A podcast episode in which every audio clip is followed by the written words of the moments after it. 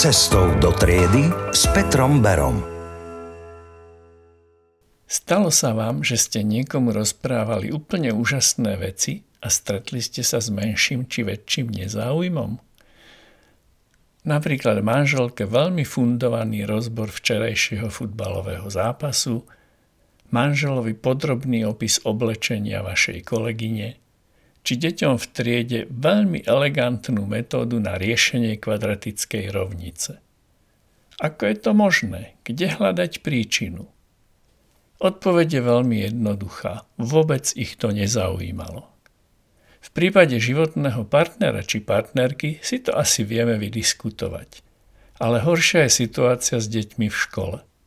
Predstavte si, že denne musia niekoľko hodín počúvať rozprávania, ktoré ich vôbec nezaujímajú. A je naozaj málo učiteľov, ktorí sú o tom s nimi ochotní diskutovať.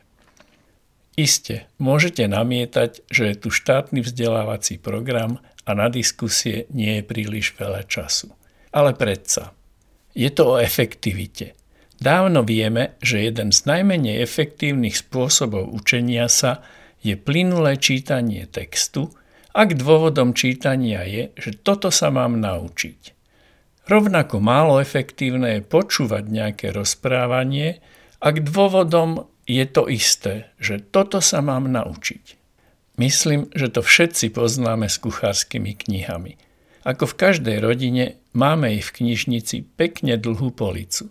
Ale že by som si niekedy len tak sadol a čítal recepty, to mi ani nenapadne. Ak však potrebujem pripraviť lososa, tak so záujmom a veľmi pozorne prečítam niekoľko receptov, aby som našiel ten, ktorý vyžaduje čo najmenej námahy a ešte ma prípadne aj všetci pochvália. Vtedy totiž hľadám odpoveď na konkrétnu otázku. A o tom to je. Ideálna situácia je vtedy, keď deti budú na školskej hodine hľadať odpoveď na nejakú svoju otázku. Ale ako vždy, diabol sa skrýva v detailoch. Na svoju otázku, nie na otázku, ktorú si položí učiteľ. Priznávam, že sa to ľahšie povie, ako urobí. Ako dosiahnuť, aby si deti položili vhodnú otázku? Ako dosiahnuť, aby si deti vôbec kládli otázky? Tu začína to tajomné majstrovstvo učiteľa.